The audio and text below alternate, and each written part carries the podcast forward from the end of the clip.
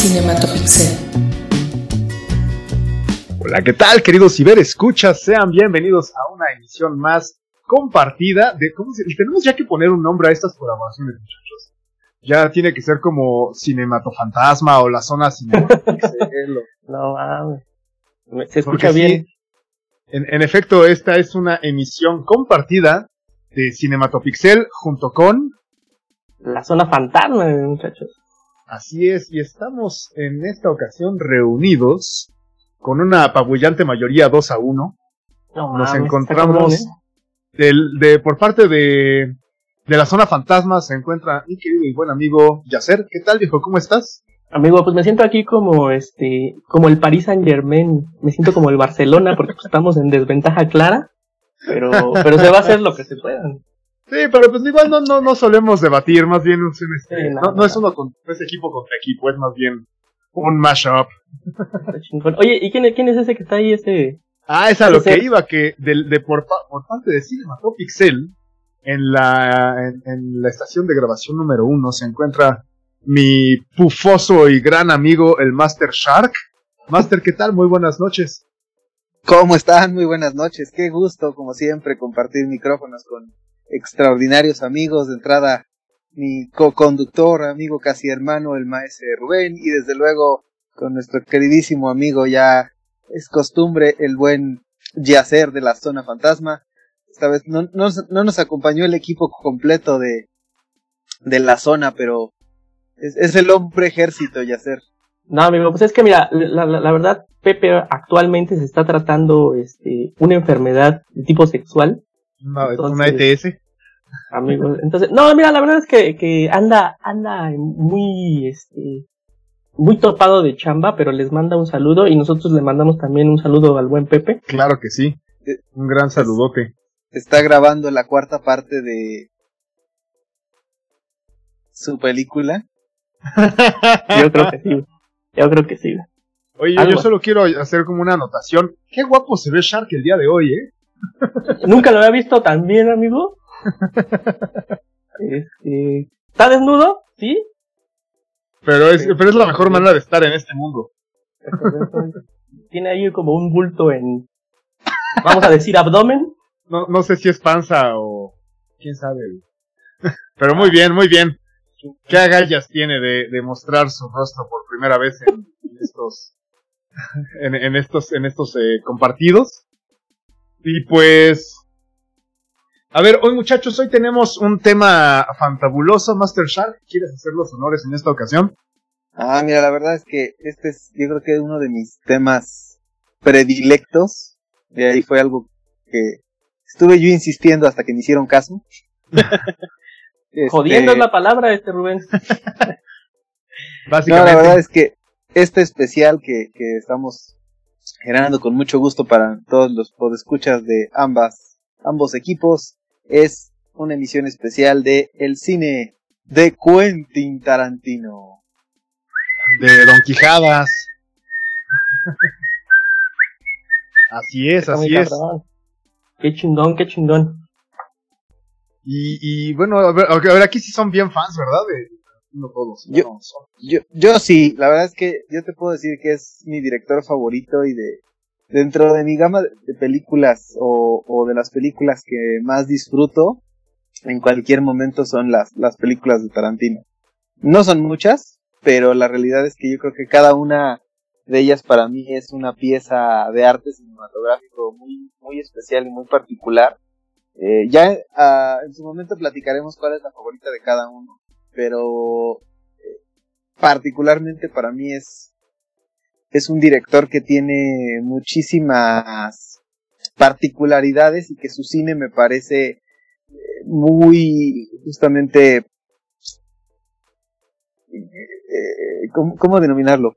Muy particular en muchos sentidos, ¿no? Desde la forma en la que filma, desde la forma en la que nos muestra el audio de sus películas, la forma en la que escribe los guiones, la forma en la que elige a su, al reparto. Yo creo que por todas esas razones el conjunto me parece uno de los directores más, ma- es que no quisiera llamarlo peculiar, pero es- me parece de los directores más originales en, en muchos sentidos.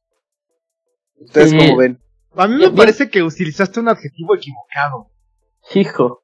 Porque no, es, no, no me parece original, me parece ingenioso.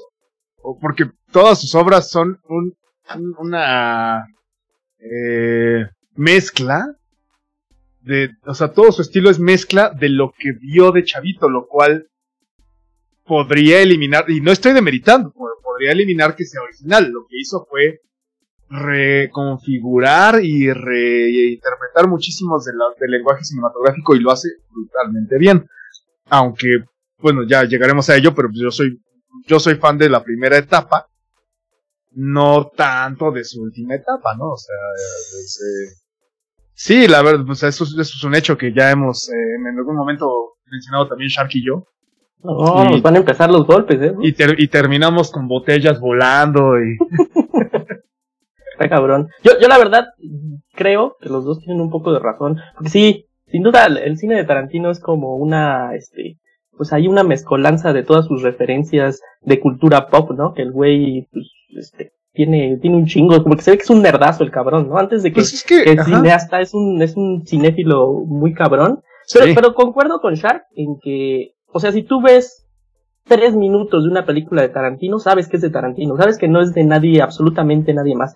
Yo no podría decir, ay, este es, a lo mejor es una película de, este, de Tim Burton, ¿no? O, a lo mejor tiene mucho de Sergio Leone, pero sé que es el Tarantino. Entonces, creo que tienen un poco de razón ambos. Sí, yo, yo, yo concuerdo, al menos en las, insisto, en la primera etapa, uno veía unos minutos de la, película y decías, tuvo algo que ver este final. Es como, justamente es como el cine ahorita que mencionaste de, para nuestra generación de Tim Burton.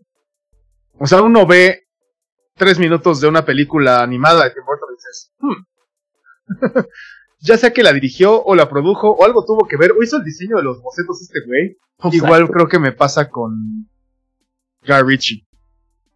Por ejemplo. Ajá. Entonces sí, sí, hay, hay directores y ahorita mencioné como más bien de nuestra época, que tienen ese estilo muy marcado, y creo que sí, sí es muy, muy notorio, y creo que eso lo hace también que los fans de Tarantino sean pues muy, muy eh, arraigados porque se sienten bien identificados con ellos.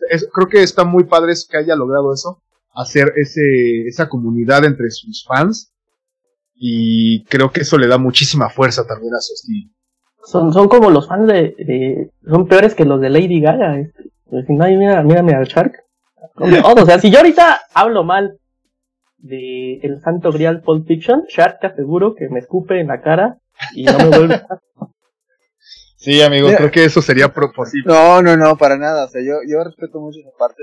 Y particularmente, como dijiste, Pulp Fiction puede que te, te deje vivir.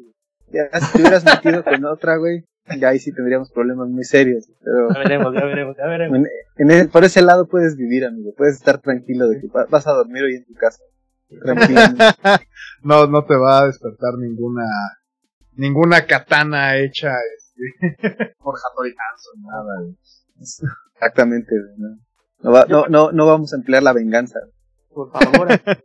yo, por, yo, por ejemplo, yo creo que quedó claro ahorita como como el nivel de, este, de, fans que somos los tres, ¿no? Yo creo que Shark, sin duda alguna, es eh, la persona que más este, admira el cine de Quentin Tarantino.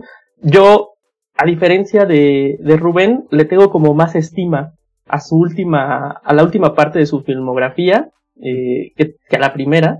Eh, pero, pero sí, sí, yo creo que los tres, no sé si coincidimos, que el güey sí es como un referente de la cultura pop de los últimos 30 años. O sea, Totalmente. Tarantino es sus escenas, sus diálogos, porque el güey es un guionista muy chingón, la verdad. Este, sí, no sé si se acuerdan, por ejemplo, este, este, este diálogo de, Perros de Reserva, que es el inicio de la película, ¿no? Por ejemplo, de la propina, de, de qué se trata Like a Virgin de Madonna, por ejemplo. son madres, son mitos que se quedan ahí, y yo toda, yo, yo hasta la fecha no le doy propina a las personas, digo, por avaro, pero pues tengo la justificación de lo que dice, según yo, ese eh, Mr. Brown. Estoy en los Mr. Mr. Pink. Este, Steve Buscemi. Steve Buscemi, ajá. Así es. Fíjate que, eh, como este diálogo, desde luego está el de, las, el de McDonald's en Europa, en, en Pulp Fiction. Es como el, el mismo estilo, y era muy el estilo de Tarantino. O sea, ese, ese es lo que yo notaba del estilo de Tarantino, esos diálogos. Esos diálogos que son, la verdad, son sin sentidos. O sea, no, no le aportan a la trama más que a la... Bueno, no le aportan a la trama, lo que le aportan mucho es a la construcción de los personajes. De acuerdo. Y eso es lo que se toma el tiempo y creo que eso es lo que hizo súper bien siempre Tarantino. O sea, es tomarse el tiempo de construir personajes con en vez de presentarte y decir, ah, este güey hace esto, te, muestra, ¿no? Como, este güey, o sea, ¿qué, ¿qué platica alguien cuando no tiene un tema de conversación? sí, claro. Yo, yo creo que, no, continúa, continúa. Es lo que, bueno, solo quería acotar que eh, eso, creo que eso aporta muchísimo a la construcción de un personaje.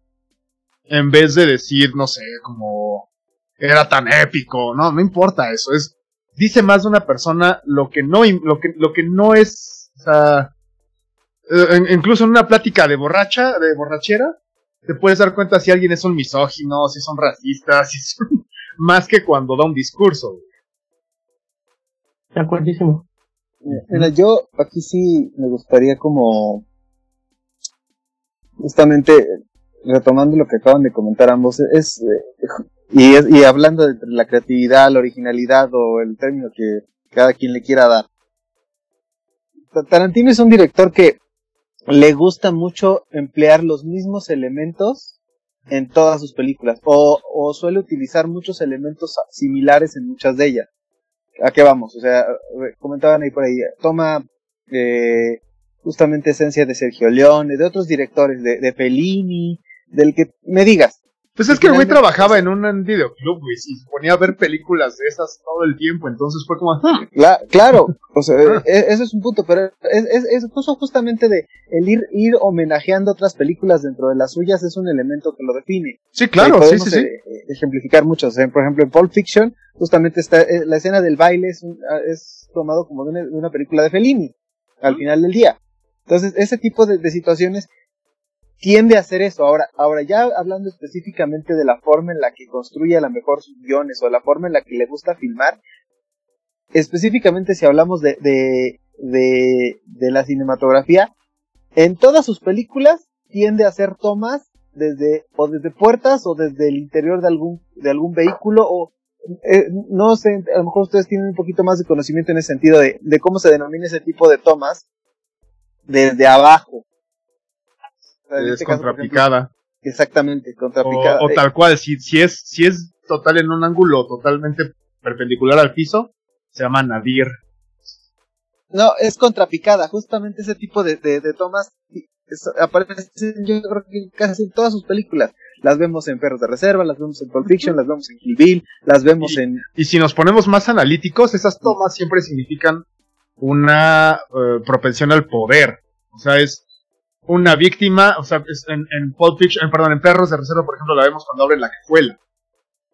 Cuando ya traen al policía, ¿no? Y, y abren la cajuela y que se topa, pues es la vista desde una víctima a sus captores.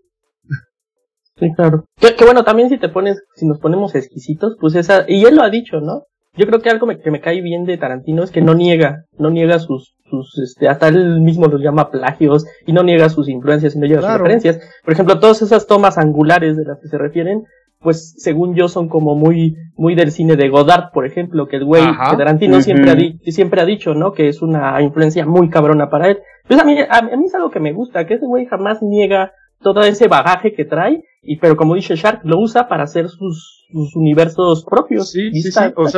y, y, vaya, creo que no nos contraponíamos en las opiniones. A fin de cuentas, yo concuerdo, ¿no? Es, es, él, él lo integra a su lenguaje y termina por hacer un. Pues una suerte de lenguaje propio que, que, que hace el estilo del que estamos hablando. Sí, sí, sí. Y, y, me gusta también mucho eso, que no, no lo niega, no es como de, ay, no, yo no hago eso, güey. No, no, no, es así de, pues sí, claro, sí, claro que lo hice. No, no es tú oh, güey, o es que no dice eso, güey.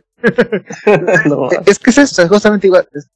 en sus igual, tiene escenas de, de diálogos interminables. Y diálogos, y diálogos, y diálogos, y diálogos, y diálogos. O sea, justamente es, el cine sí tienes que empezar a distinguir ese tipo de cosas, incluso hasta la colorimetría que tiende a utilizar, sobre todo, por ejemplo, tonos los tonos amarillos, de ciertas tonalidades de rojo, o sea, las escenas de violencia eh, exagerada también son, y sobre todo, yo le comentaba en su momento a Yacer que yo le denominaba así como, eh, digo, en, afán de broma, pero es como un le fetiche, le cliché, porque al final, en todas sus películas siempre hay tomas hacia los pies femeninos. Todas. Ah, claro, sí. o, sea, justamente tiene que haber Siempre tiene que haber eso. Eh, eh, yo creo que no hay ni una sola película que no tenga una escena o, no tenga por lo menos una muestra cuadro de pies femeninos. En todas, absolutamente en todas. o, sea, obviamente, además es alguien que uno asume o piensa, por lo que uno escucha en entrevistas, es alguien con a muchos actores les gusta trabajar y por eso repiten con él. O sea, finalmente creo que el que más es Sam Jackson. Al final del día creo que es el que en más películas de Tarantino ha aparecido, pero no es el único. O sea, al final del día la mayoría repiten. Entonces, creo que creo que justamente es un director que se presta para eso por la forma en la que le gusta trabajar, por la forma en la que le gusta justamente ir, ir marcando como ciertas pautas. Ahora, si hablamos de los soundtracks, no es que sean soundtracks originales, él toma ya justamente eh, música ya existente y la sabe incorporar perfectamente a sus películas. O sea, ¿cuánto hemos visto que utiliza Enrique Morricone, que usa a grandes otros maestros de, de o simplemente hasta música muy, este, digamos, ad hoc para las películas que está haciendo. Eh, me, viene a la mente Chick Habit en, en Death Proof. Eh, el, cómo utiliza justamente la, banda sonora para que se vuelva parte de la película o se vuelva icónica en, ciertas escenas determinadas que puedas vincular al escucharla. Para mí, por ejemplo, el soundtrack de Kill Bill es una cosa hermosa en toda su ejecución. O sea, más allá de, toda la, Porque aparte siento yo que el soundtrack en esa película te va contando la historia, además. se vuelve parte de lo mismo, para mí, al menos en Kill Bill.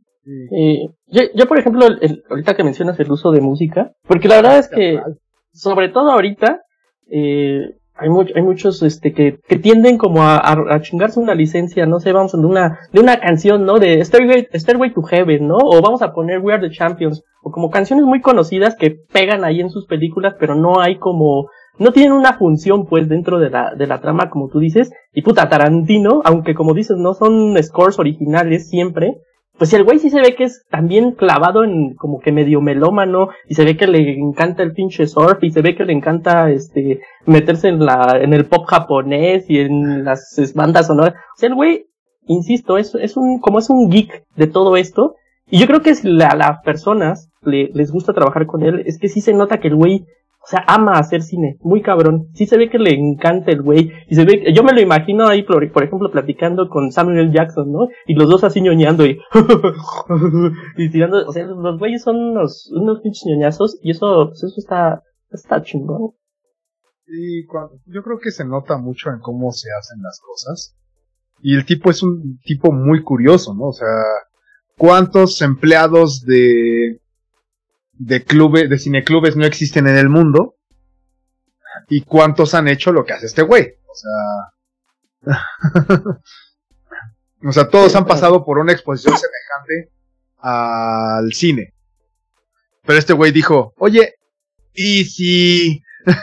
y ahí es donde empieza toda esta ñoñada, ¿no? O sea, esa curiosidad que creo que se nota mucho ahorita, como mencionó el Germán, en, en los, en la música, en el soundtrack, me parece que son bien, bien chidos. Eh, y ha experimentado, como mencionas, ¿no? O sea, Pulp Fiction es bien surf, Perros de Reserva es bien country, bueno, o sea, como rockabilly, country, eh, Pulp Fiction tiene surf, tiene rockabilly también, este, y de ahí brinca, o sea, ha ido hecho, ha ido poniendo y experimentando en Kill Bill, tiene mucho de la influencia japonesa, Totalmente. Ajá. Eh, música setentera también con este afán dramático. Deja todo lo dramático, lo teatral, ¿no? la escena de, de Kill Bill de, con, cuando está con, mm, con, con esta, la japonesa. ¿Con Lucy Liu o con...? Con Lucy Liu, con Lucy Liu. O Renishi. Con Oren Ishii, ajá. Oren Ishii. Oren. Y esa, esa pieza es, o sea, esa escena no quedaba con otra cosa, güey. O sea, ya no me la puedo imaginar con otra cosa. Es eso, es eso. Las escenas de Tarantino, yo le diste al punto, las escenas de Tarantino no te la imaginas con otros actores, no te lo te imaginas con otra puesta en escena, no te lo imaginas con otro score. O sea, es muy, muy suyo, es, es muy bueno para armar rompecabezas el cabrón y, y no estoy tan seguro, como decimos al principio, que sea un gran cineasta, como decías tú, Rux, pero sí es un tipo muy inteligente, muy cabrón. Sí, sí, sí. O sea, yo, yo, yo lo considero un gran cineasta, pero es un cineasta bien inteligente y yo no sé, yo más bien lo que yo no sé es qué tan original, más bien qué tan como me gustó la analogía de los rompecabezas, está bien padre. así es, así es. A ver, amigos, entonces quieren que pasemos a una este pues vamos a, entrarle a, las películas. Yo creo, yo, creo, que exacto, o sea, pero pero ¿qué les gustaría que cómo lo, manejáramos? ¿Nos vamos en orden cronológico? O, o, o, le pegamos un poquito a los estilos que ha tocado primero. Como quieran, como quieran, amigos. Como quieran, o sea, nos podemos ir en orden cronológico o en no, mira, vamos a hacer esto. Vamos a, ver como algunos estilos que ha, de los que se ha nutrido también. Y, y luego nos ponemos un poquito con la revisión de la filmografía. Y creo que sí es importante que sea en orden cronológico. O sea, la neta sí. Porque creo que sí se mueve, o sea, sí tiene etapas bien, bien marcadas. Sí, bien cabrón. Arránquense, arránquense, muchachos. Pues mira, de entrada tenemos en cuanto a estilos, o sea, todo el cine, el, el estilo de cine B, que es como justamente el que no sale para cine, sino sale para pantalla chica. O, sí, o, para ciertos, o sea, cine como pues finalmente, y el ejemplo, ya sé para dónde vas, o sea, pero te irás por la, por los Grindhouse y te, si te vas por Death Proof entonces. No, no estoy tocando películas, estoy tocando estilos que lo han nutrido. Y todas tienen algo así, o sea, las, las escenas de de, de Kill Bill son totalmente serie B, güey. Kill Bill es super serie B. Ajá. Y, y, y, también es bien western. Sí, le gusta mucho jugar con los westerns. Los westerns, el serie B, esta violencia extrema de, de... Digo, esta no es película suya, por ejemplo, ¿no? Pero era como esa, bueno, desde Perros de Reserva, o no es de él, pero él la escribe, la historia, este, Natural Born Killers, en los que es, violencia en la que la violencia es un protagonista de la historia. O sea, podría ser contada de otro modo posiblemente, pero no tendría el mismo impacto emocional. Sí, muy cabrón. Yo, yo la verdad sí siento que, que como, independientemente del género, porque el güey, si hace algo es mezclar géneros a lo estúpido en todas sus películas. El western, este, hay cosas de Kill Bill yo creo que es la mejor, este, el mejor ejemplo. Yo creo que ahí está todo, ahí está. Incluso Perros de Reserva está bien western también. Está bien cabrón, güey. Pero Kill Bill tiene cine de samuráis, tiene cosas de ninjas, tiene películas de acción como tú dices, setentas, tiene cine pulp, tiene serie B, tiene de todo. Y, se ve como le decían, ahorita que dijiste, por ejemplo, esa toma que está en, en la casa de Orenishi cuando están peleando, es un cine muy, muy elegante. Es así como muy, y muy cuidado y muy pulcro y muy todo. Y de repente te regresas, como tú dices, por ejemplo, a, eh, a Perros de Reserva y es cine sucio, es cine así como, como de esos, este, como de esas películas de Charles Bronson. Exactamente. Sí, Perros de Reserva es bien garage. pero, y, pero Perros de Reserva es su, es su primera película también. Entonces, justamente, también, más allá de que él buscaba eso, también se nota que era pues, con la que debutaba. Sí, claro. yo creo que en ese momento muchos de nosotros no podíamos eh, visualizar lo que iba a hacer más adelante. O sea, ahí empezaba a marcar su estilo y la forma en la que le gustaba hacer las cosas. Pero yo creo que ya desde ahí tampoco debutó con un, con un elenco que dijeras, ay, muy improvisadito, ¿no? No, no, no, está cañón. O sea, Harvey Keitel, está... Michael este, Madsen. Michael Madsen, este... Steve Buscemi, está Tim Roth. Tim Roth, eh, aparte Tim Roth ha trabajado con él también bastante. Sí, sí, sí, o sea, sí, Reservoir Dogs ya tiene como, es, es, es como su primer, voy a, voy a pochear porque no encuentro justo ahorita la palabra en español para statement. Una, Sí, como su declaración, ¿no? Una declaración, declaración, sí, sí, sí. Es, es, su declaración, ¿no? Es aquí empieza, esto es lo que yo hago, esto es lo que quiero hacer. Y eh, creo que justamente ya eh, brincando al siguiente punto de escaleta, este, es como donde empieza su primera etapa ya, ya marcada, ¿no? Esto, esto es, aún lo podemos ver y creo que, desde luego Pulp Fiction es exactamente lo mismo, la violencia, creo que sería esto, ¿no? Es como la, serie, su primera etapa es una serie violenta, es una serie, no raya en el gore, pero un poco con Kill Bill. pero empieza, ¿no? Es, es como Pulp Fiction tiene diálogos, tiene, eh, no, es, no es grotesco, pero sí es violento. Es violento en cuanto a lo que se supone que pasa, porque por ejemplo en Perros de Reserva, ¿no? No vemos, no vemos cuando le corta la oreja. Vemos, o sea, cuando va a suceder eso, desvía la mirada. O sea, permite que el espectador descanse. ¿no? Y lo imagine. imagine, desde luego, sí, sí, sí, totalmente. Y, y haga sus propias conclusiones. Eso me parece fenomenal. Y, también llegamos al siguiente punto, ¿no? Es el humor negro de Tarantino. O sea, creo que aparte de sus diálogos es ese humor negro en el que Michael Madsen le habla a la oreja, en el que tú sabes que no te debes reír de eso, güey, pero te ríes. Yo, yo creo que, que justamente en, en el caso de Tarantino se nota justamente en toda su filmografía o a lo largo de su filmografía de, entrada, o sea, ¿cuántos directores ves que te digan, yo voy a hacer N cantidad de películas y ya? O sea, él siempre dijo, yo voy a hacer 10 películas y ahí nos vemos, ¿no? Entonces, o sea, en teoría, en teoría digo, eso es lo que dijo. Que lo cumpla, bueno, es otro tema. Pero él sí dijo, yo voy a hacer 10 y bye. Y en teoría le falta una. No sabemos si lo va a cumplir o no, o sea, pero bueno, o sea, yo me parece un poco, me parece un poco farol, la neta, pero es una, es una Pero muy, parte de su personalidad, al final sí, porque así es. O sea, creo que además en su filmografía se nota una evolución. A lo mejor me, voy a adelantar, y ya como siempre, para que ya hacerme la miente, porque me brinco partes de la escaleta. Pero voy a tocar un punto, este, que a, muy a mi juicio, de, para mí, o sea, eh, más allá de la evolución lógica en, ir aprendiendo justamente de sus propios errores o esas fallitas o perfeccionar algunas cosas, me parece que, su filmografía al principio era muy como para él y para un nicho de, personas que les gustaba este tipo de cine. Y las últimas películas ya eran pensadas no solo en ese sentido, sino ya pensando tal vez en ganar premios. O sea, ya, ya justamente ese tipo de, que de entrada se nota desde las nominaciones al Oscar o los premios que fue ganando con posterioridad a, me parece justamente que se nota esa evolución.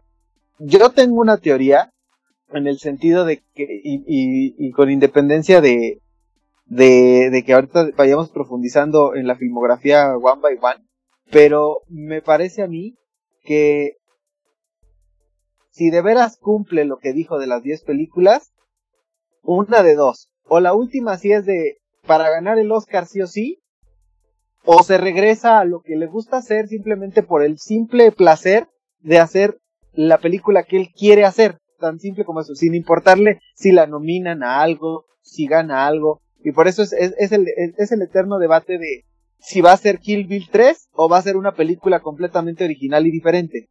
Creo que también eso tiene mucho que ver en, en, en, en, en el avance de la filmografía y cómo va justamente modificando o adaptando ciertas cosas, si bien como se va, va a retomar y va a reciclar elementos, pero para mí sí es como se nota ese, ese, esa progresión desde Perros de Reserva hasta Eras una vez en Hollywood, para mí.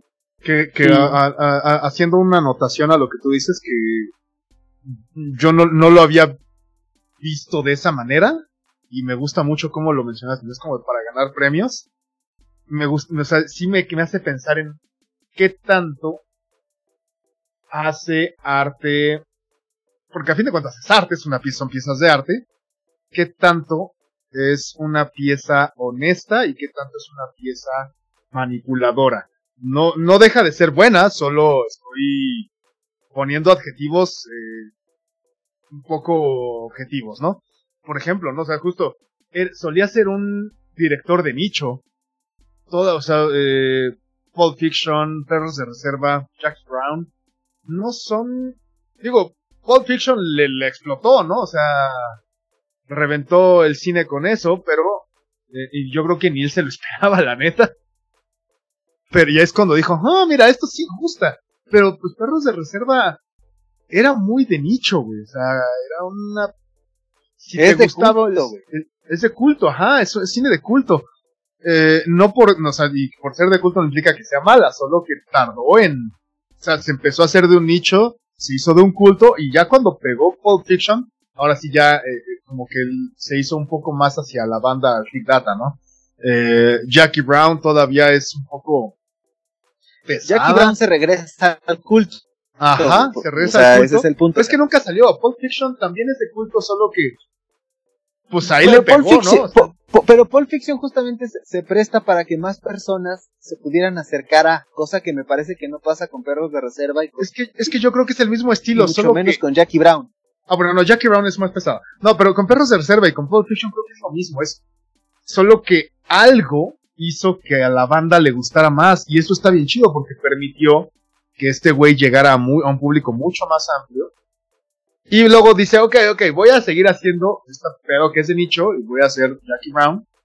Y después eh, aprendió a hacer como un buen equilibrio y saca Kill Bill, güey. Y con Kill Bill ya está, ya está pensado en ok, todas estas películas que eran de culto, eh, como justamente el, cine chino, el, cine de samuráis, un poco del western, que bueno, pues en esa época no era, o sea, ya los westerns, Tendría que ser una película justo también como es un culto al western. Y entonces este güey dice, vamos a hacer una mezcla de todo, pero sí se torna, ya pensándolo, ya no tanto en el nicho, más bien es como, es como voy a hacer popular lo nerd. en este caso es lo de culto. Yo, híjole, yo la verdad ahí sí estoy dale, dale, dale. estoy un poco en desacuerdo. Em, o sea, Tarantino sí, eh, con perros de reserva eh, se volvió de culto, pero también la realidad es que tanto toda esta primera etapa como Pop Fiction y, y Perros de Reserva eran películas de culta, pero que muy pronto se volvieron muy populares y muy mainstream. O sea, era, es la película, son las películas de culto más masivas que hay, yo diría, en ese sentido, como estas cosas independientes, pero que todo mundo conoce. Eh, hace Kill Bill, que también va como por la misma onda de atraer a su nicho, como tú dices, a sus fanáticos, y, y de repente, para mí, en Inglorious Bastards, como que el güey rompe con eso y como que trata de depurar su cine y de ya no hacerlo tan serie B y de hacerlo más elegante, de hacerlo más pulido. Y creo que eso es hasta cierto punto como que dijo a sus fanáticos, a, a, sus seguidores de siempre, les dijo, ¿saben qué? Yo ya voy a otra cosa y ábranse. Y por eso a lo mejor agarró otro público, pero para mí no es que se no quisiera hacerse masivo, más bien dejó de complacer a las personas que ya estaban con él desde siempre, ¿no? Y a partir de ¿eh? ahí, todas estas películas, Inglorious Bastards, eh, el western, no me acuerdo cómo se llama, este, Django, eh, no, el otro western, el de, de, Hateful Eight, eh, y termina con Once Upon a Time in Hollywood, me parece que son películas que en general al fanático recalcitrante de Tarantino no le gustan tanto precisamente porque dejó de complacerlos y dejó de decir, ay, voy a hacer lo que a ellos les gusta. Puede ser, fíjate, por ejemplo. dale, dale, dale. Yo difiero en la parte que dices de Hateful Eight, porque me parece que Hateful Eight particularmente es una película que solo disfrutas si te gusta el cine de Tarantino, por los elementos que tiene la película. A diferencia de Django, que sí, para mí, sí se como bien dices tú, se sale como del esquema y eras una vez en Hollywood completamente, pero en el caso de Hateful Eight me parece que es como una mezcolanza de, de, para que, y, y te lo comento porque en su, en su oportunidad, cuando la película se estrenó, con las personas con las que yo las fui a ver y después compartiendo opiniones con algunos otros este, conocidos y amistades, o sea, justamente me decían, no, es que me gustó más Django. ¿Te gustó más Django? Porque no, justamente no era el mismo tipo de cine. O sea, Hateful Eight se regresa justamente a la formulita de, de diálogos interminables al estilo Reservoir Dogs. Toma, retoma la parte del western el estilo Django, pero no deja de ser como dices tú, o sea, meter las partes de serie B, no deja de meter justamente soundtracks pues al estilo western, no deja de, de, de, retomar los elementos que son justamente de él. O sea, la película es larguísima, si no te gusta el cine de Tarantino, te aburres y te duermes, tan simple como eso. O, o, y, y, es una película muy personal, como tú dices, de, de, de Tarantino. O sea, no, The Hateful Eight jamás está hecha para tratar de cautivar a un público masivo o tratar de ganar un premio Oscar, por ejemplo. No, para nada. Tienes toda la razón. Yo creo que esa película, me atrevo a decir que es la más personal de Tarantino, por lo menos en cuanto al amor que le tiene a sus referencias del spaghetti western. O sea, es una película bien, bien personal. Y, no creo que sea para ganar un reciclado, un, un, buen reciclado de muchos de sus propios clichés. ¿Lo es? O sea, es, ajá, y, y me parece, fíjate que a mí me pareció muy pesada Hateful Eight. Y siendo yo fan de esa parte de Tarantino, ¿no? La verdad es que sí me, Nunca la he visto de una sola sentada, la neta. Pero sí, o sea, es como de, ok, sé que voy a aventarme aquí en dos sesiones, la voy a ver y la disfruto. Y la disfruto mucho. Creo que es la. Creo que es la que más me gusta de, la última etapa de, Tarantino, Porque creo que, como mencionaste, ¿no? O sea, no lo había visto de la manera en la que lo pusiste. No lo niego eh, con lo de darle este, complacer a sus fans recalcitrantes. Yo podría estar en esa en ese nicho, ¿no? De fan recalcitrante de ciertas cosas que me gustan de este güey. Este. Entonces. Uh, no sé, a mí, por ejemplo, ¿no? Ya. No es que no me gusten las películas como Los Bastardos me gustan mucho. Django la disfruté muchísimo. Salud. Pero no me. O sea, si lo comparo. La neta es que su primera etapa a mí me fascina, me fascinan los diálogos, me fascina eh, como todo este, lo que mencioné, ¿no? De cómo presentas personajes que me parece que, por ejemplo, en Los Bastardos, lo pierde un poco el hecho de presentar personajes por lo que hacen y no por no darle, dar como los adjetivos directos.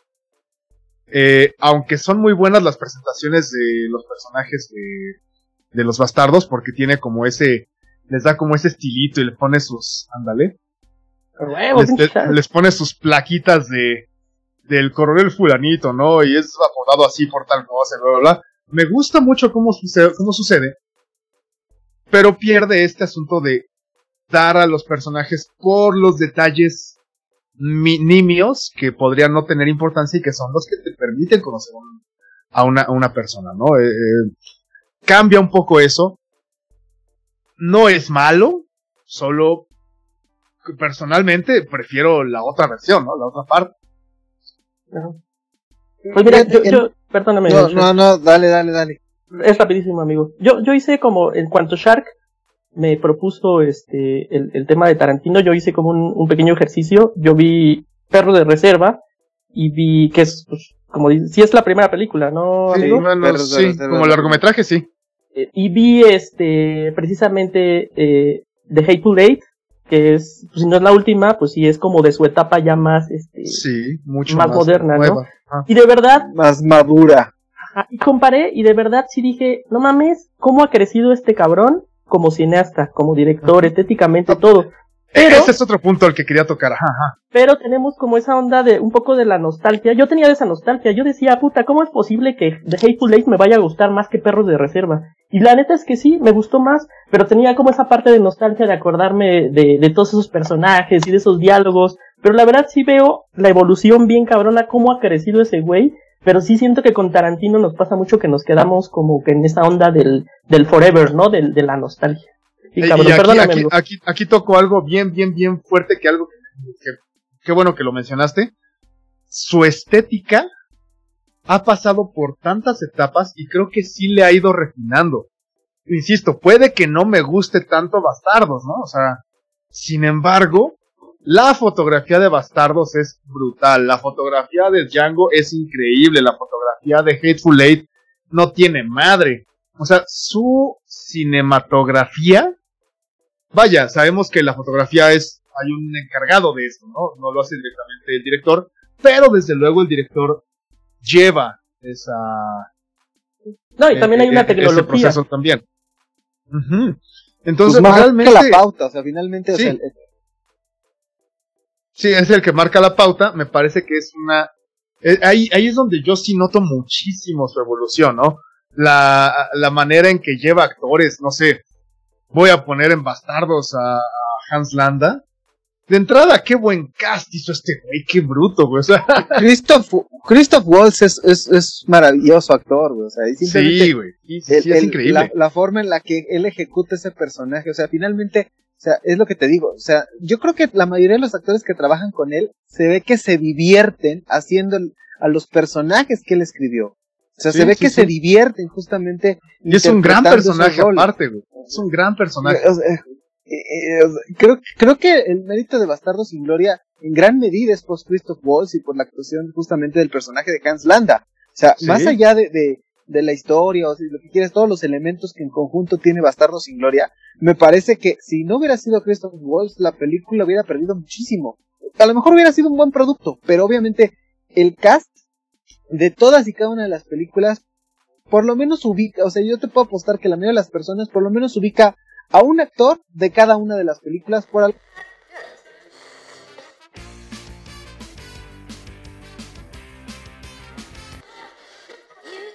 Más allá del nicho y el culto, lo que, o, lo que tú quieras, o sea, se vuelve parte de la cultura pop, si lo quieres ver así. O sea, si te regresas a Perros de Reserva, ubicas perfectamente a las mejores escenas o a lo mejor a,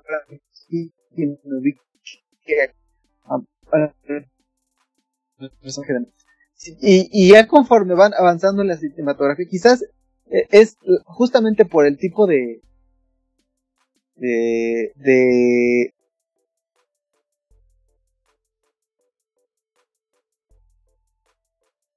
porque obviamente son son ¿mandé? ¿Estás ahí? ¿Estás ahí? Habla, amigo. Háblame, háblame. ¿Me escuchan? Muy raro, pero sí, a ver, ya te oí. ¿Me escuchan? Ahí, ahí, ajá, ajá, ahí estás. ¿A partir de cuándo se fue? Te, te, te corta la inspiración, güey. Sí, güey, no. Sí, ya sé. Pero a partir de dónde se fue? Este. Que si te regresas a perros de reserva. Sí, es que, es que si te empezaste a escuchar raro, güey. es como que te corta, te cortas, te pierde. Pero luego agarras otra vez. Ok, entonces me regreso. Ah.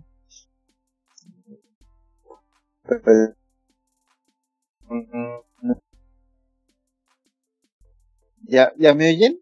Ya te, sí, te oigo bien, solo sí algo. No sé, güey. No sé qué sea. Pero sí. Ahora. Uh, de entrada creo que ahí no tanto. A ver.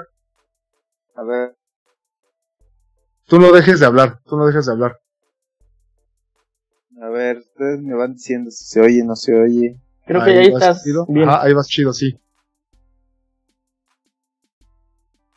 Ok. Vientos. ¿Ya? Ajá. Ok.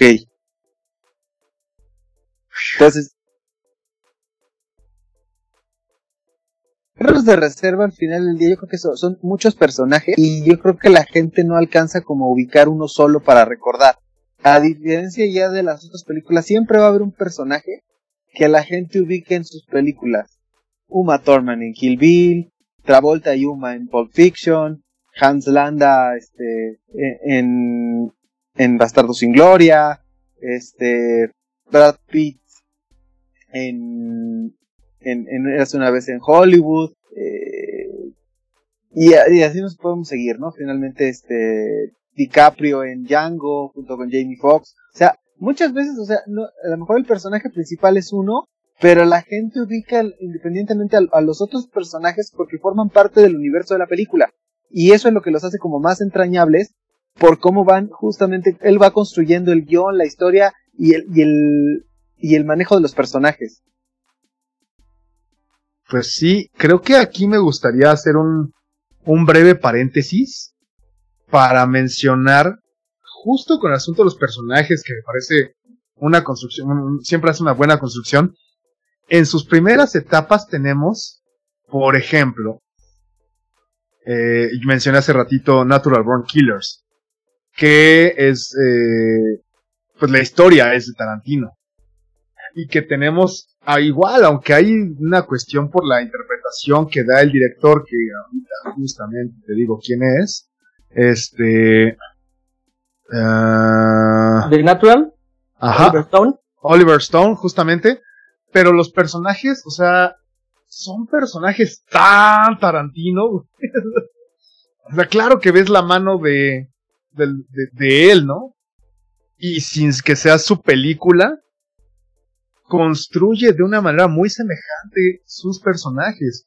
O, por ejemplo, con cosas tan pequeñas como Four Rooms, que es un dialogote. O sea, el cacho de Four Rooms eh, el, hombre de Hollywood. Sí, el corto que le toca dirigir a él, sí. Es que es el último, es con el que cierra la película.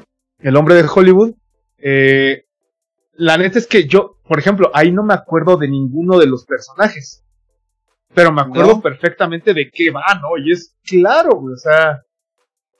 No me sirve el meñique, güey. Ahí, ahí el, exacto, ahí, el tema te diría, o sea, justamente esa película es, es un muy buen ejemplo de cómo pueden trabajar cuatro directores, pero al final también te voy a decir una cosa, o sea, de esos directores, por lo menos un, par de ellos sí son más como entre amigos y uno de ellos particularmente sí puede ser hasta, me voy a decir como pupilo de Tarantino, en el caso de Robert Rodríguez, que para mí en el caso de Four Rooms, el, corto de Robert Rodríguez me parece el más divertido, pero hablando en cuestión cinematográfica, el de, el de Tarantino me parece el mejor elaborado. Y obviamente es la, justamente la conclusión de todos los otros cortitos, o sea, obviamente de, de esa película, que, que, que, se nota justamente una, una muy buena amalgama de lo que pueden hacer cuatro directores cuando justamente van en la misma línea. De cómo el personaje. ¿no? O sea, sabemos que el, el o sea, la historia se parte y notas perfectamente. O sea, son cuatro historias, no es una película, son cuatro historias pues con un hilo conductor que es el día de, día de mierda que tuvo Tim Roth, ¿no? exactamente, exactamente. Y, y, y lo hacen súper bien, pero tomando en cuenta que es eso, son cuatro partes, cuatro cortos, pues, en una sola, en una sola cinta. Y, y la última, que quiero que hacer parte en este paréntesis, sería justamente del crepúsculo al amanecer. Ah, claro. Él hace el screenplay, y eh, me parece que dirige la segunda, la, la primera parte, ¿no? Sí. Porque ya la segunda parte es de Robert Rodríguez, justamente, la, están ya en el... O sea, la parte del amanecer ya es, ya es de Rodríguez. Sí, de, de hecho, él, él no figura como el director de la película per se, porque no se le toma como dentro de su filmografía. O sea, su filmografía solo es, digamos, de nueve largometrajes. O sea, más allá de, lo, por ejemplo, de Room, lo que dice ahorita, o sea, de otras participaciones son, es, otro, tema. Sí, es otro tema, pero bueno, los meto en el paréntesis porque me parecen, a fin de cuentas termina por ser parte del trabajo, ¿no? Digo, claro, por si no, lo, no lo acreditan como el director, que hasta donde yo recordaba, se habían partido a la mitad y se nota muchísimo dónde, dónde está la mano de Tarantino y dónde, dónde está la mano de Rodríguez. Desde luego, estás al Mahaya que este es Robert Rodríguez. No, Rodríguez es totalmente serie B, o sea, Rodríguez totalmente es otro tipo de cine.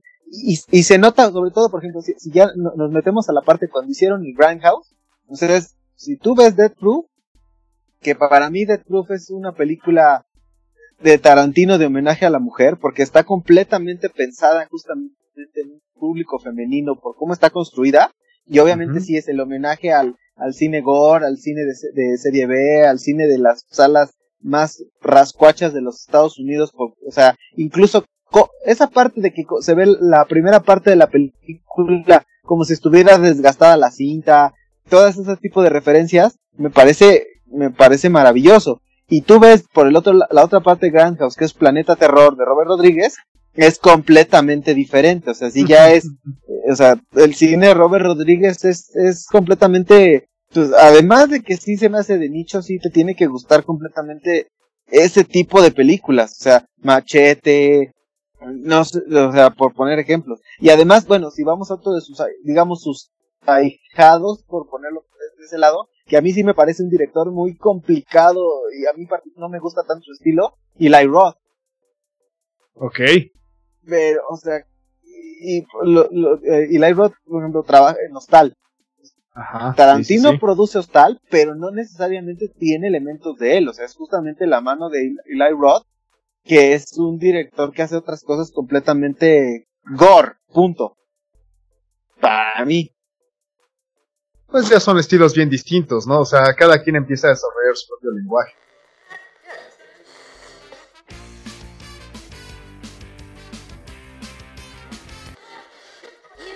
Pero, ok, muchachos. Pues ya, es que, es que te iba, iba a decir como que vamos a pasar película a película, pero ya empezamos a pegarle a eso. Quieren hacer cosas ya, este, a nivel, eh, cronología, o la neta es que, pues ya decimos nuestras favoritas, porque la verdad es que ya le pegamos bien fuerte a, alguna de la, a cada una de las películas de alguna manera. Sí, cabrón. Mira, yo, yo nada más hace rato que hablaban de personajes, también por último, este sí me gustaría como, como denotar también ese, esa evolución que he visto en Tarantino. El güey con sus personajes antes era como muy cínico y medio cruel, ¿no? Como que no, nunca lo, nunca tomaba. Bien cruel con ¿no?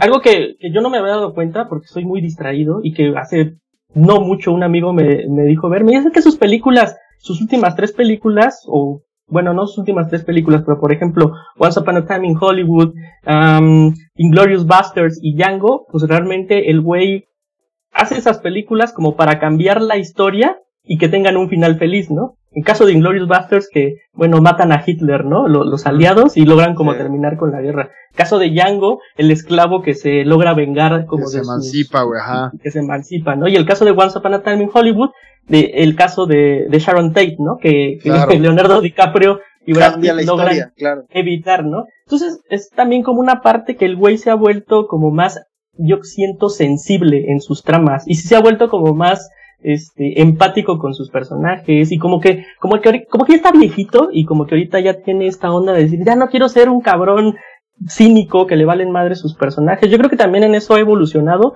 A mí me, a mí me han gustado sus finales felices, la verdad. Se me han hecho, se me han hecho chingones, pero sí siento que también en su tratamiento de personajes, que digo, amo, amo sus personajes, este, culeros y cínicos, y sus, si sus, los hermanos Vega, por ejemplo, son la mamada, ¿no? este, y mm. todos los perros, todos son chingos, pero, pero creo que también ha evolucionado en esa parte de ya no ver al cine nada más como un instrumento para hacerse el inteligente, ya también como que le pone corazoncito a sus historias y es parte también de lo que me gusta mucho de su última etapa como director y que creo que sí es, yo sí lo veo como un avance pues en su, eh, en su construcción de personajes, en sus guiones y en sus películas. concuerdo contigo perfectamente en lo que no concuerdo es, por ejemplo, y esta es una cuestión de gusto personal. Uh, o sea, e-, es, exactamente lo que, lo que dijiste, creo que es lo que sucede, ¿no? Es, eh, el tipo, no es que se haya ablandado, pero dijo, bueno, voy a tener un poquito de madre, güey. Porque, pues, por ejemplo, en, Perros de Reserva, pues termina mal para todos, ¿no? O sea, o sea sus personajes todos, Ajá. todos mueren, o sea. Así es, así es. O sea, este Mexican Stance en donde todo el mundo vale madre. Y tenemos, por ejemplo, ¿no? Kill Bill en el que sí, ella... Careful. ¿Perdón? Careful. Ahí ten cuidado con lo que digas, porque sí. No, no, no, es que justamente, o sea, Kill Bill, en Kill Bill, aunque ella termina, digamos, bien, la neta es que, ¿qué es lo último que ve, lo, lo penúltimo que vemos? Ella llorando entre felicidad, pero es una persona maltratada, es una persona que logró su venganza a, costa de su humanidad. Y ahora se encuentra con una hija que no conoce, güey. O sea, es, es, una crueldad a fin de cuentas. Es, yo, Kill Bill es de mis películas favoritas, güey. Y la neta es que. Concuerdo, o sea, Tarantino es un hijo de puta con sus personajes. y después, y, y, después, pero vaya, creo que eso era una de las grandes cosas que a mí me gustaba mucho de Kill Bill, es, de Kill Bill, de, la, de, esa etapa, de esa etapa de Tarantino. Es como, no el que sea un culero, sino el que desarrolle la historia sin temor a encariñarse con un personaje. Cosa que me parece que en la última etapa, hay, hay dos factores que no me encantan de, de la última etapa. El asunto de los finales felices, no porque sean finales felices, sino porque por ejemplo, en Django de repente es como de, ah, sí estuvo bueno, pero no sé qué tanto lo forzó para que termine así, o la naturaleza del guion lo llevaba para allá, ¿no? Es como, hmm, no lo sé. Sí, sí, te entiendo. Y la otra es que su... El cambiar la historia, comprendo que es algo que él está experimentando, solo, bueno, no me termina de encantar, ¿no? Es como de, ok, está cotorro. Hasta ahí, o sea, yo diría hasta ahí. Ah, y esto es, insisto, esto no es una cuestión de análisis objetivo, es una cuestión personal en la que a, mí la vibra que me deja es como de, ah, estuvo cotorro. cagadito. Ajá, y ya. Por eso creo que es por lo que no me termina de encantar su última etapa. A, esto a nivel guion, como mencioné hace rato, a nivel eh, estético, el tipo es, se nota su evolución de una manera espectacular, ¿no? O sea, tengo ahí quejas. Fíjate que yo te diría una cosa, en cuanto a Django, no me parece que busque un final feliz. Me parece que justamente hace una, muy a su estilo, una forma de satirizar justamente a los, a los héroes de las películas westerns. O sea, la forma en la que lo termina, o sea, al final, a lo mejor en la ejecución pareciera un final feliz, pero es la forma en la que él, entre homenaje y sátira, de, de los héroes al estilo Clint Eastwood o al estilo de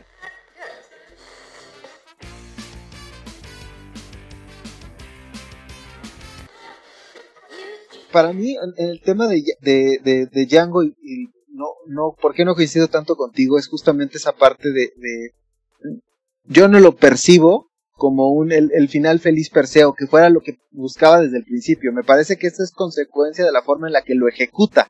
Pues, pues, yo no digo que suceda, que sea forzado, yo me lo pregunto, ¿no? no, no, no, no, no, estoy diciendo que sea forzado, simplemente me parece que, que es lo que él, lo que él buscaba, o sea, al final, la película tiene esa, esa conclusión, pero no, no necesariamente porque él quisiera, desde mi punto de vista, que él quisiera transmitir la idea del final feliz, sino porque simplemente es la forma en la que él satiriza y homenajea a la vez los westerns clásicos sea el, actor que quiera, sea la forma en la que quieras. O sea, y es, e insisto, esa parte de construir desde el esclavo hasta hacerlo un héroe al final, también es parte de eso. Y es más, nos, lo podríamos hasta ejemplificar en la forma tan sencilla de, es la forma de satirizar al llanero solitario, si tú quieres. O sea, cómo va a terminar esa parte.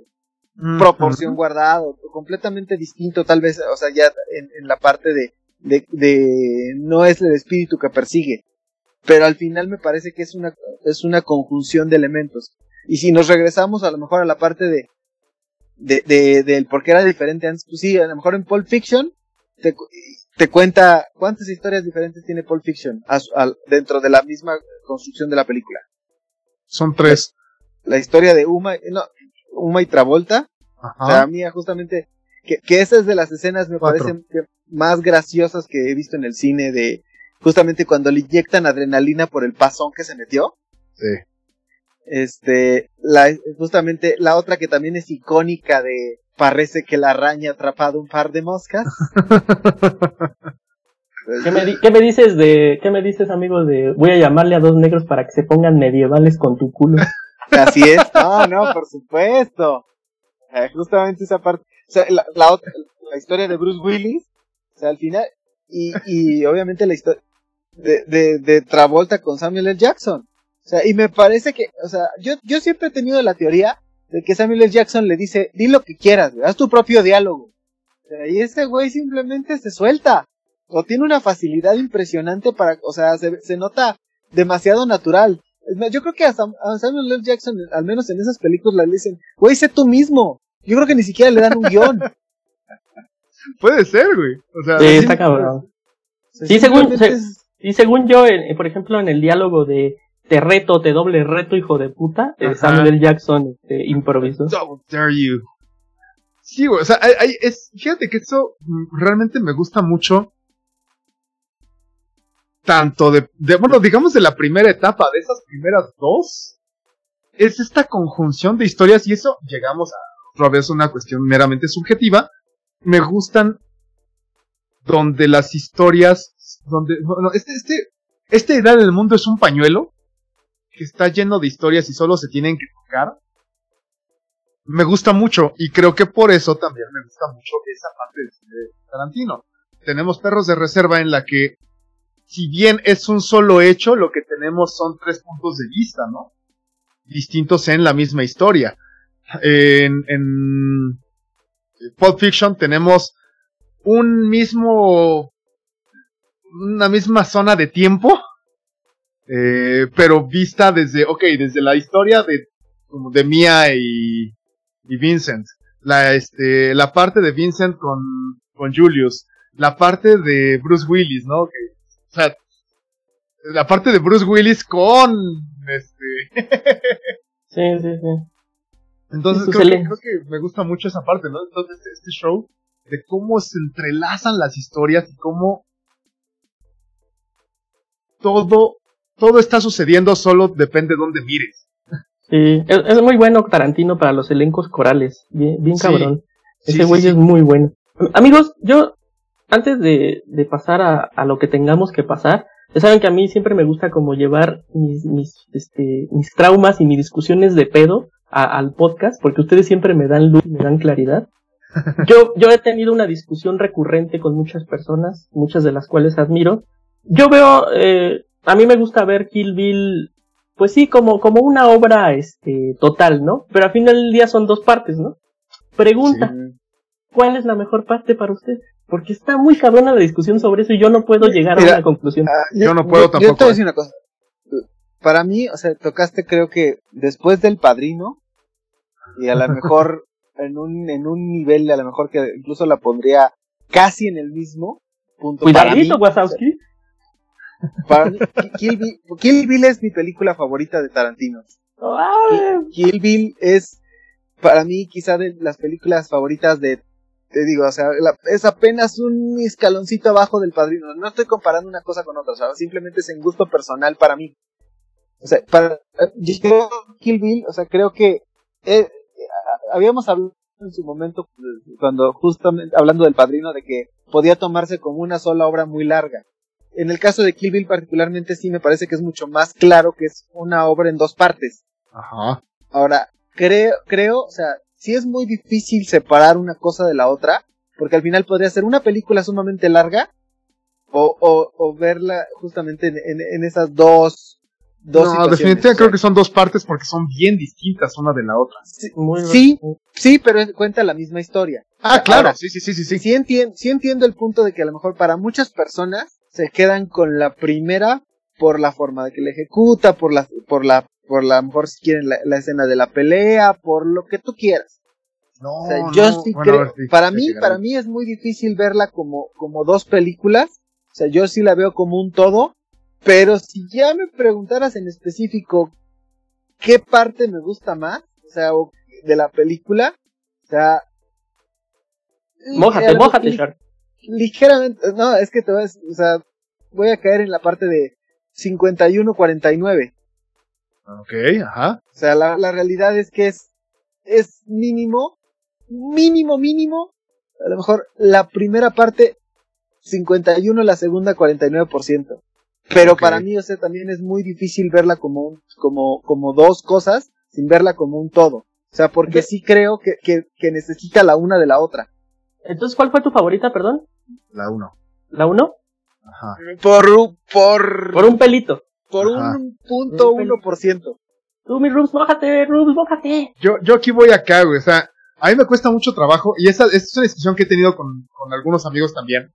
Me acuerdo justo cuando salimos de ver la 2. O sea, la, la 1 la vi con un compa. Entonces, cuando salió la 2, la fuimos a ver. Y yo salí súper extasiado y ese güey como de... Uh, nah, pero este güey es mucho más, por ejemplo, del cine gore. Le encanta el gore este güey. Ah, la verdad es que a mí me cuesta muchísimo trabajo esa, esa pregunta. Porque yo, o sea, como mencioné hace ratito, ¿no? Son dos películas. Continuación una de la otra. Y son muy distintas una de la otra. O sea, en la uno tenemos una violencia caricaturizada. Tenemos estos de así los chorros de sangre y te salpica casi de la butaca, ¿no? tenemos, por ejemplo, la animación de, de, Ren, que es, es, es, ah, es poesía, güey, o sea. El soundtrack es poesía, güey. El soundtrack es poesía, claro, sí, sí, sí. O sea, neta, neta es una gran película. Ahorita hablando como de la 1, ¿no? Pero sí tira más hacia esta sátira de la violencia que venía haciendo Tarantino, en la que no te mostraba tal cual las cosas, te mostraba, era más bien velado, como mencionó hace rato, la, el corte de la oreja, este, eh, este tipo, no, no ves la violencia contra Marcellus Wallace en, en, el cuarto de Seth, o sea, no lo ves, todo te lo, lo piensas, y en Kill Bill en la 1 te lo muestra todo, es brazos cercenados, chorros de sangre, yo lo entendí como una, va a ser mi palabra del día, ¿no? Este decreto, un statement, declaración. Una declaración. Es una declaración justamente de, de, de esto es una sátira. Y la dos me parece que es como el, complemento, es un yin y un yang. Si por un lado teníamos la caricatura de forma a una gran historia de fondo, en la dos la historia se reviste de un poco más de seriedad.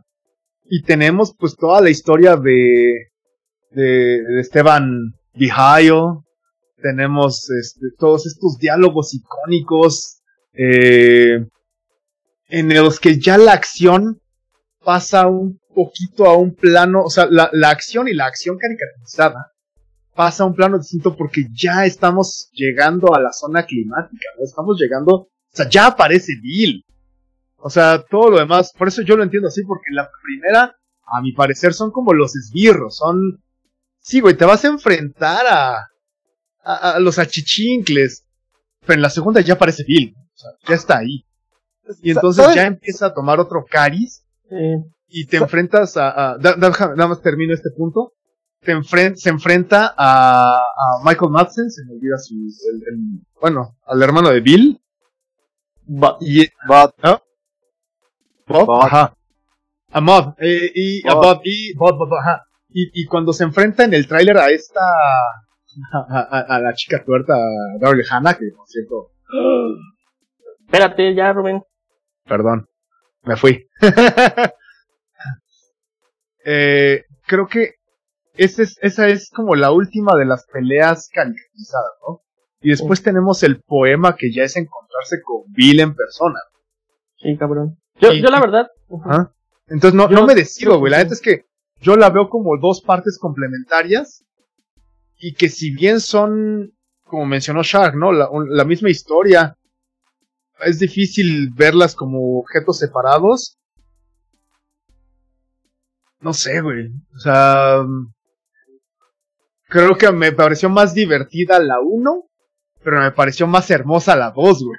Ya, yo, yo mira, yo voy mucho con lo que tú dices. Tú lo ves a un nivel más profundo, yo soy más burdo. Yo simplemente veo la primera película como una película llena como de acción, de plasticidad, como de puesta en escena. Y la, y la segunda película pues es más de diálogos, ¿no? No tienen idea yo cuántas veces para discutir con Pepe sobre Batman y Superman he citado a Bill en su diálogo de Superman, ¿no? Está muy cabrón.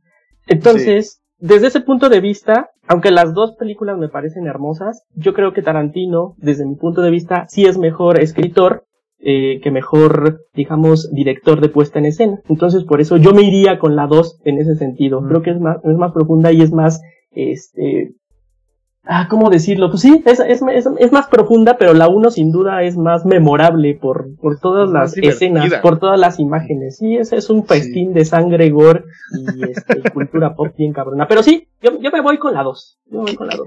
Fíjate que, que ahorita que comentas eso, o sea, la parte, el, el, lo que decía yo, o sea, para mí es muy difícil, o sea, yo te diría, o sea, ese, ese 51-49, por lo que tú decías, o sea, la parte de, de la, la conclusión del clímax, pero justamente me parece que, que esa la, la, justamente la pelea con entre, entre Uma y Daryl Hannah me parece que al menos yo esperaba algo diferente.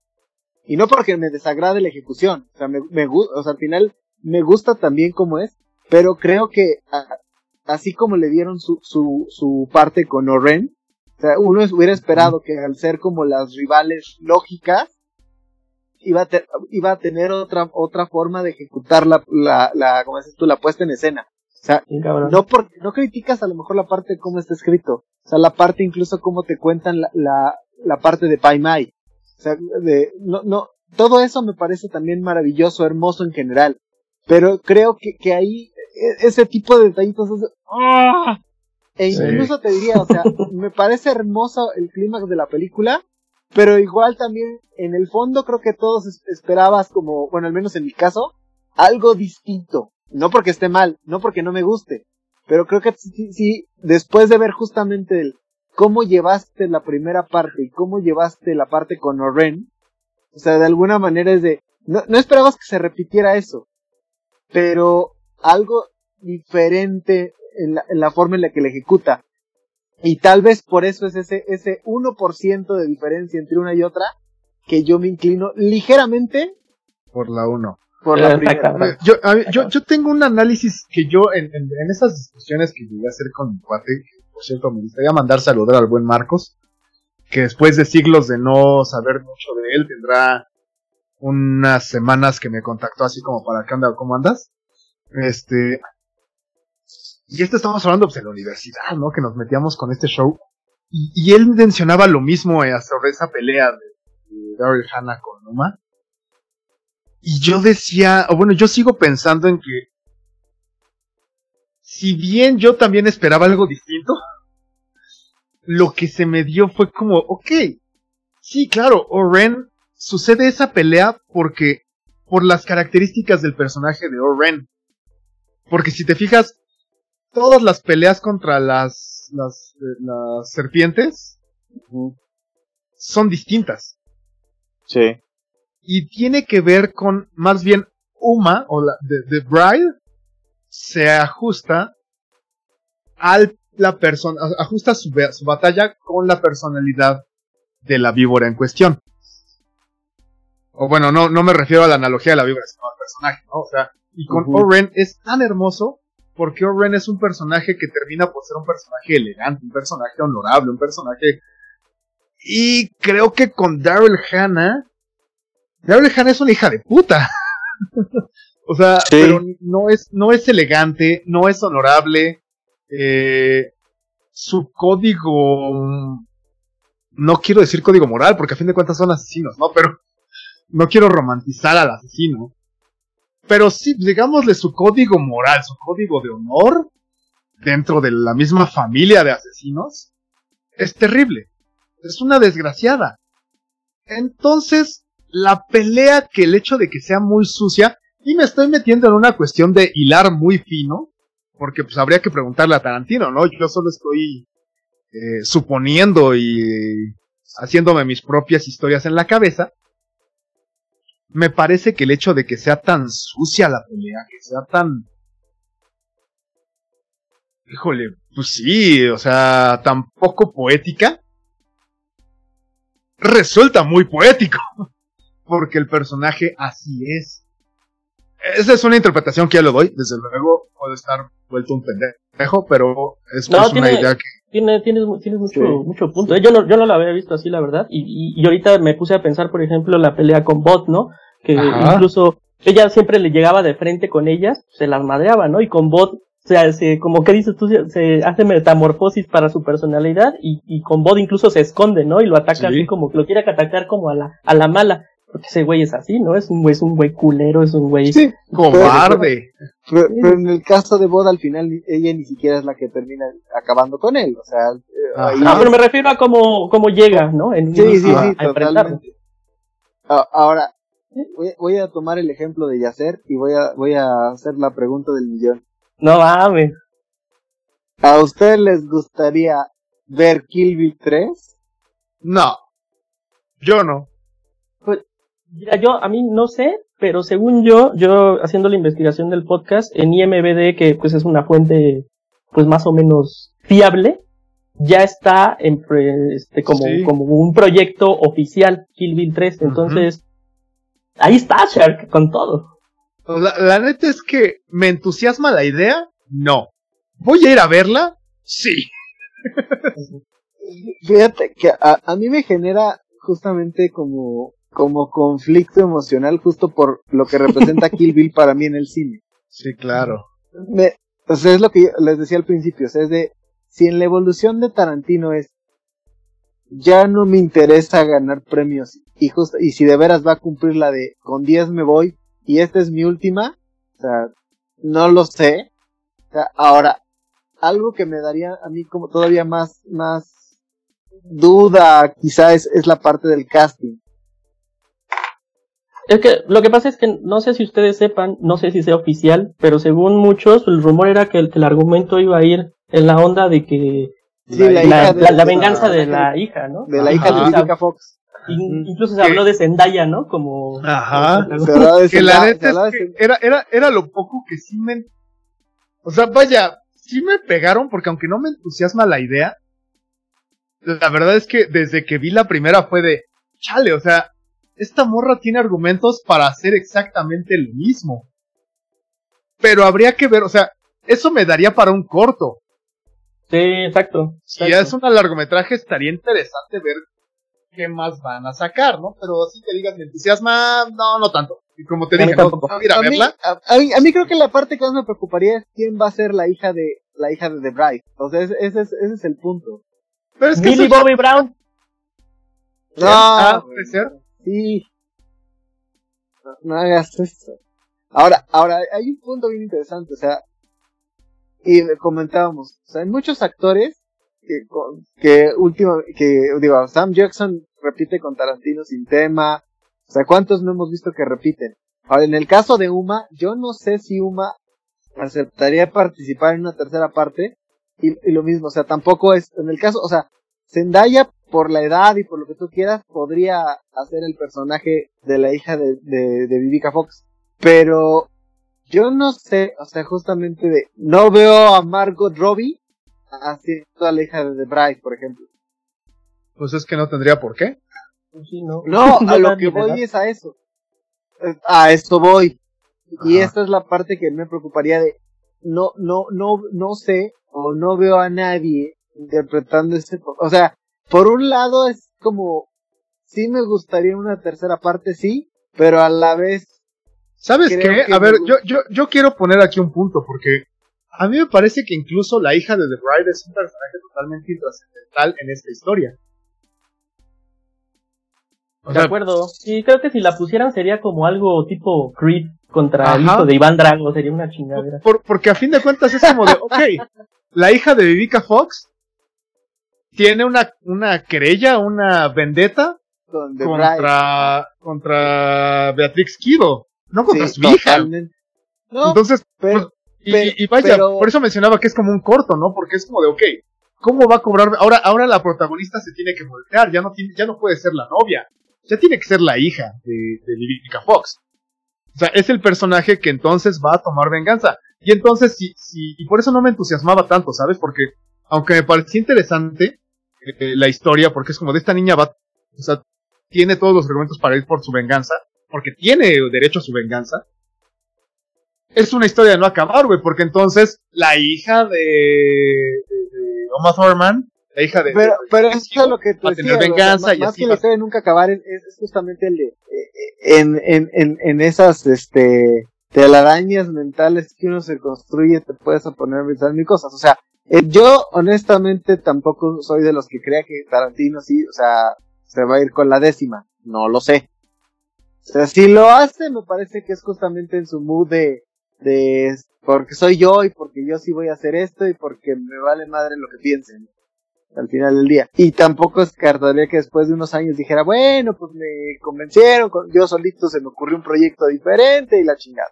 O sea, no sé, insisto, o sea, después de sus últimas películas, si un Kill Bill 3 sea lo que, lo mismo que él realmente está buscando. ¿Quién sabe? Quién sabe, pero, pero pues no, no, no suena bien. Pero pues bueno, amigo, ¿qué, qué, qué les parece si vamos, Cerrando vamos, ya. vamos cerrando y, y ahora sí, que, que este, mi buen amigo Shark otra vez ya se adelantó. Sí, él ya la dijo. Ya la dijo, ¿no? Pero, pero puedes hablar más de ella si tú quieres, amigo. No, Tu mira, o película sea, favorita, güey. O sea, ponte- o sea, si a mí me pusieras a, a rankear las películas en preferencia personal, te diría Kill Bill para mí es la primera y la que menos me gusta es, Jackie Brown. O sea, en el Inter, después de Kill Bill te diría que va, va para mí Pulp Fiction, después va Bastardos sin Gloria, después tendría un empate entre Django y Hateful Eight, después Perros de Reserva, después Dead Proof, mm, después pues creo que ya me las acabé todas, ¿no? Y, la última para... Y Jackie Brown, sí. Para mí Jackie Brown sí es como una película mm, pesadita, no es que esté mal, pero creo que al final sí es como algo le falta, o sea, está bien hecha, o sea, no, no, no critico a lo mejor, me parece que Pam Grier lo hace muy bien, o sea, Michael Keaton lo hace muy bien, en general, insisto, las actuaciones no son el tema, sino a lo mejor la, la, la historia no termina por ser algo que a mí me enganchara. En el caso tal vez de, de Bastardo sin Gloria ya platicamos, o sea, me parece que, que, que lo que hace Christoph Waltz es precioso, es una actuación magnífica, la forma en que termina la película es wow, no, por ahí me faltó entonces, era hace una vez en Hollywood. Yo creo que eras una vez en Hollywood la pongo por ahí entre la cuarta y quinta para mí de las favoritas. Ok. okay. Porque a mí sí me... Este, ya nada más para terminar. En el caso de una, Eras una vez en Hollywood me parece que sí es como la forma en la que Tarantino se quiso acercar de para mí es si con esa no gano el Oscar no lo voy a ganar o sea, porque aquí fue voy a homenajear el cine voy a homenajear homenajear a Hollywood o sea desde el planteamiento. Muy chafa. no, yo sé, yo sé tu, opinión respecto a hace una vez en Hollywood. Para mí, o sea, justamente es, para muchas personas se les hizo muy pesada, muy larga. Para mí no. O sea, para mí me parece, y lo mismo me pasó también con Hateful Eight. Muchas personas sí dicen, no, no la puedo ver completa porque me duermo. Está bien. Yo, yo sí puedo aventarme esas películas sin tema, porque me gusta mucho la forma en la que están escritas, la forma en la que están ejecutadas, la, en, en, en una vez en Hollywood me gusta absolutamente todo el, todo el, la parte de la fotografía.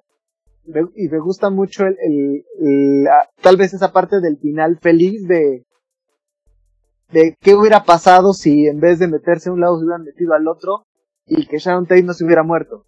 O sea, esa, esa parte tal vez a mí me gusta mucho y, y en su ejecución, insisto, o sea, esa parte de burlarse de Bruce Lee también me, me parece muy plausible y muy, muy divertido. Entonces, en su conjunto, pero bueno, eso ya es así que harina de otro costal y eh, ustedes mejor platíquenos cuáles son sus favoritas.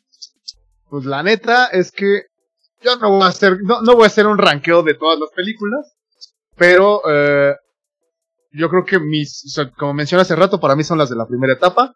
Mi favorita es Pulp Fiction. Qué chingón. Perros de Reserva y y, y Kill Bill. O sea, en, ese orden creo que de Tarantino tal cual. Qué cabrón. Cuánta diversidad. Cuánta diversidad. Yo, eh, mi película favorita de Quentin Tarantino, que no hablé mucha, mucho de ella a propósito, es este, Inglourious Basterds. ¿no? independientemente de lo que con, con, concuerdo 100% con Shark, y lo hemos platicado, de lo que hace Christoph Waltz, a mí me gusta mucho Inglourious Basterds como película de suspenso, que es una película de suspenso bien chingona. Hay tres momentos que a mí, puta, me maman y que creo que son los mejores del cine de Tarantino, que es la primera escena. Exactamente. es, es, un puto nivel de suspenso que diría Hitchcock, no mames, bien, güey. El, el hecho de que las que están escondidos allá abajo y cómo se va desarrollando el suspense, muy cabrón. La segunda es esta parte también cuando están en la cantina, que el, que el coronel alemán llega y los cacha con la actriz, ¿no? También todo este increchendo en, como en el suspenso de que los ah, va a cachar, no los va a cachar, es muy chingón. Y la tercera, y se me hace la mejor, es cuando Shoshana se reencuentra con Christoph Waltz, que le invita oh, a un strudel de manzana, ¿no? Sí, es impresionante, güey. Esa escena está increíble. Está muy cabrón. Cuando, cuando se va y Shoshana empieza a llorar, yo lloro con ella, porque es así de, no mames, cabrón, qué pedo. Sí, sí, sí, sí totalmente, güey de suspenso bien chingona, que sí creo que tiene como bachecillos. Brad Pitt me caga en esa película, está súper sobreactuado. pero en general esos tres momentos, ya con eso, creo que son, son lo muy buenos, sí. Yo me quedo con Inglorious Basterds. Fíjate que ahorita que comentabas eso, ya, nada más para, para un poquito de complementar eso, yo creo que el personaje de Brad Pitt estaba pensado para ser sobreactuado. Sí, pero posiblemente. O sea, yo, Hay sobreactuaciones sobreactuadas. Cara cortada es, este, Tony Montana es lo más sobreactuado de la vida, pero lo amo. En cambio a Brad Pitt no le creo ni nada. Bueno, güey, pero también tienes que, o sea, el momento en el que Brad Pitt hizo esa película, o sea, y, y al final creo que, que él no es como el, el, el punto en el, sobre el cual gira la película. O sea, al final es un personaje que podrías considerar hasta secundario porque obviamente el que se la lleva. No, sí, pero no deja de por qué estar. Por, eso no te afecta tanto, ¿no? O sea, exactamente, exactamente. Por eso no, no afecta tanto la forma en la que. Pero sí, estando sobreactuadísimo. No, no, sí, totalmente, totalmente. Ajá, sí. Y, y el acento. claro. pero sí. Ahora, si, si, nos ponemos así, así, así fue pensado así el personaje, pues ya ahí entraríamos como en justamente en hilar muy fino, en decir, sí, me parece que el autor quiso decir, y tal vez sí, pero seguramente sí, habría, sería posiblemente harina para otro debate. Sí, exacto. Muy bien, amigos, pues qué chido, que justamente creo que es una gran, eh, como dijiste hace rato, diversidad en cuanto a gustos. Creo que todos gozamos del cine de este gran fulano. Eh, a, su, a su manera, creo que cada uno su respectiva proporción. Cuéntenos, por favor, queridos ciberescuchas, si a ustedes les gusta Tarantino, cuál es su película favorita de Tarantino, y si consideran que están de acuerdo con lo que hemos aquí hablado, o consideran que estamos medio mensos, o alguno de nosotros, o algo así. Entonces, ¿a dónde nos pueden escribir, escribir eh, Master Yacer? A ver. Amigos, pues ya este, acá Zona Fantasma, pues estamos en, andamos en Twitter, andamos en, en Instagram, andamos en Facebook, también nos pueden visitar en zonafantasma.com.mx. Yeah. No, pues ahí sí, uh, apabullando, apabullando. Aquí en, Cinematopixel nos pueden encontrar solo en Twitter, eh, Araganes, pero nos pueden arroba, arroba Cinematopixel Gracias, Master Shark, en efecto, arroba Cinemapixel. Eh, en personal, a mí me pueden encontrar como arroba 84h3n4, Twitter y en Instagram. Y Master Yacer, ¿en alguno personal o prefieres no haya personal? Este, pues si van a hacer así como cosas sexuales, sí me pueden buscar en eh, Jazz2806, amigo. Si no, si no, ¿para qué? Bueno, a ver si, me quiere invitar una tacita de café, güey. Si, extrañaron al Keanu Reeves de Naucalpan también. mensajes, por favor. Qué chingón. Muy bien, amigos. Pues muchísimas gracias por estar, por, por compartir con nosotros esta, en esta ocasión, Master Yacer. Gracias por reunirte con. Un placer. A, hacer una colaboración más entre Cinema y la Zona Fantasma. Eh, voy a repetir nuestros nombres. Eh, en, por parte del equipo de Zona Fantasma se encuentra mi buen amigo Yacer. no le avienten tantos bras, por favor, solo poquitos. en, la, en el set de grabación número uno de, ya saben, aquí derrochando el presupuesto en Cinematopixel que tenemos en este set de grabación número uno, se encuentra el buen amigo Master Shark. Sí, sobre todo se, se, notó el, el, presupuesto en, reiteradas ocasiones de esta producción y espero que, que disculpen aquí las dificultades técnicas que se presentan, pero estamos trabajando en, eso para corregirlas. Aquí la, la producción a cargo de, de Yacer y el máster Rubén este, seguramente tratará de enmendar lo más posible aquí algunas vicisitudes que se presentan al momento de grabar. Este, y pues desde luego acá la producción a cargo de Baena Lab, el, ma maese Rubén, como siempre, este, desde su nuevo set de grabación, aquí este, esperemos no lo demanden por utilizar acá derechos de autor.